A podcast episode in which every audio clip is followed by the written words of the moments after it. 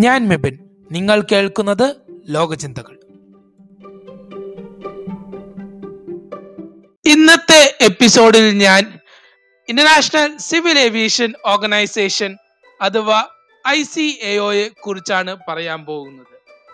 ഈ എപ്പിസോഡ് മറ്റ് എപ്പിസോഡുകളുടെ രീതിയായിരിക്കും പിന്തുടരുക. ഐ സി എയുടെ ആമുഖത്തോടെ ഈ എപ്പിസോഡിലേക്ക് ഞാൻ കിടക്കട്ടെ. ഐ സി എ ഒ അഥവാ ഇന്റർനാഷണൽ സിവിൽ ഏവിയേഷൻ ഓർഗനൈസേഷൻ വ്യോമയാനവുമായി ബന്ധപ്പെട്ട ഒരു പ്രധാനപ്പെട്ട സംഘടനയാണ്.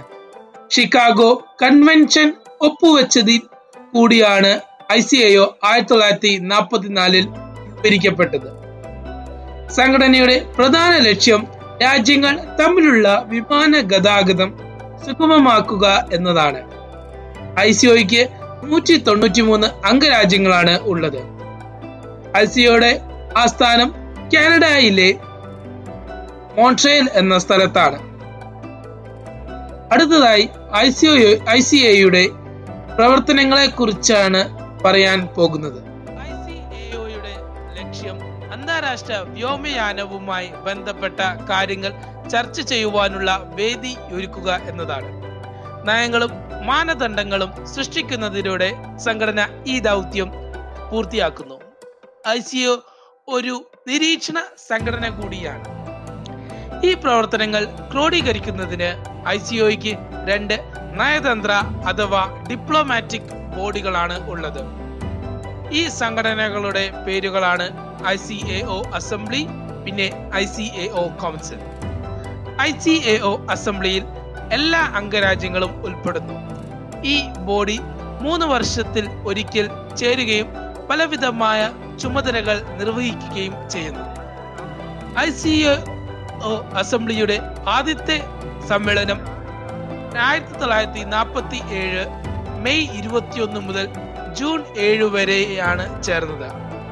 അവസാനത്തെ യോഗം രണ്ടായിരത്തി പത്തൊമ്പത് സെപ്റ്റംബർ ഇരുപത്തിനാല് മുതൽ ഒക്ടോബർ നാല് വരെയുമാണ് ചേർന്നത്. അസംബ്ലിക്ക് പല പ്രധാനപ്പെട്ട ചുമതലകളും ഉണ്ട്. ഇവയിൽ പ്രധാനപ്പെട്ട രണ്ട് ചുമതലകളാണ് കൗൺസിലിലെ അംഗരാജ്യങ്ങളെ തിരഞ്ഞെടുക്കുക പിന്നെ കൗൺസിലിന്റെ ബഡ്ജറ്റ് അംഗീകരിക്കുക എന്നിവ. രണ്ടാമത്തെ ഡിപ്ലോമാറ്റിക് ബോഡിയാണ് I C A O council. കൗൺസിലിന് മുപ്പത്തി ആറ് അംഗരാജ്യങ്ങളാണ് ഉള്ളത്.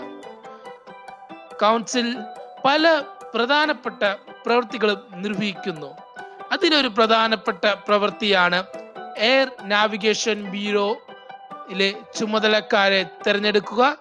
പിന്നെ എയർ ട്രാൻസ്പോർട്ട് ബ്യൂറോ എന്ന ബ്യൂറോയുടെ ചുമതലക്കാരെയും തിരഞ്ഞെടുക്കുക എന്നത്. കൗൺസിലിന്റെ തലവൻ പ്രസിഡന്റ് ആണ്. പ്രസിഡന്റിന് മൂന്ന് വർഷത്തേക്ക് കൗൺസിലാണ് തിരഞ്ഞെടുക്കുന്നത്. കൗൺസിലിന്റെ ഇപ്പോഴത്തെ പ്രസിഡന്റ് മിസ്റ്റർ സാൽവറ്റോറെ ചിറ്റാനോ എന്ന ചിറ്റാനോ ആണ്.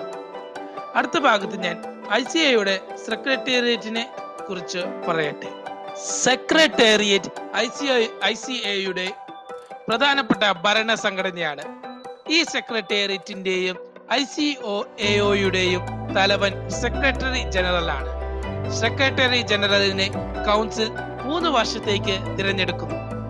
ഇപ്പോഴത്തെ ഐ സി എയുടെ secretary general doctor Fang Liu ആണ്. ഇദ്ദേഹി സിവിൽ ഏവിയേഷൻ ഓഫ് ചൈനയുടെ ജനറൽ അഡ്മിനിസ്ട്രേഷൻ വിഭാഗത്തിൽ പ്രവർത്തിച്ചിട്ടുണ്ട്. സെക്രട്ടേറിയറ്റിന് അഞ്ച് ഡിവിഷനുകളാണ് ഉള്ളത്.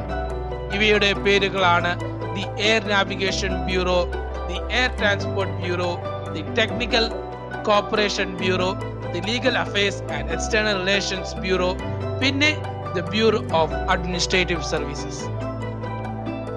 ഇതോടെ ഇന്നത്തെ എപ്പിസോഡ് പൂർണമാകുന്നു.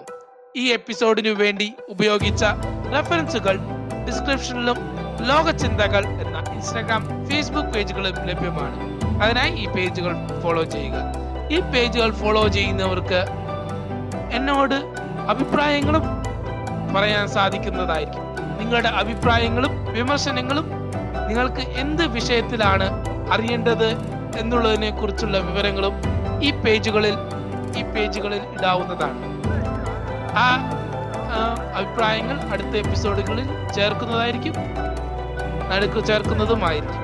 അടുത്ത എപ്പിസോഡിൽ ഞാൻ മറ്റൊരു അന്താരാഷ്ട്ര സംഘടനയെ കുറിച്ചാണ് പറയാൻ പോകുന്നത്.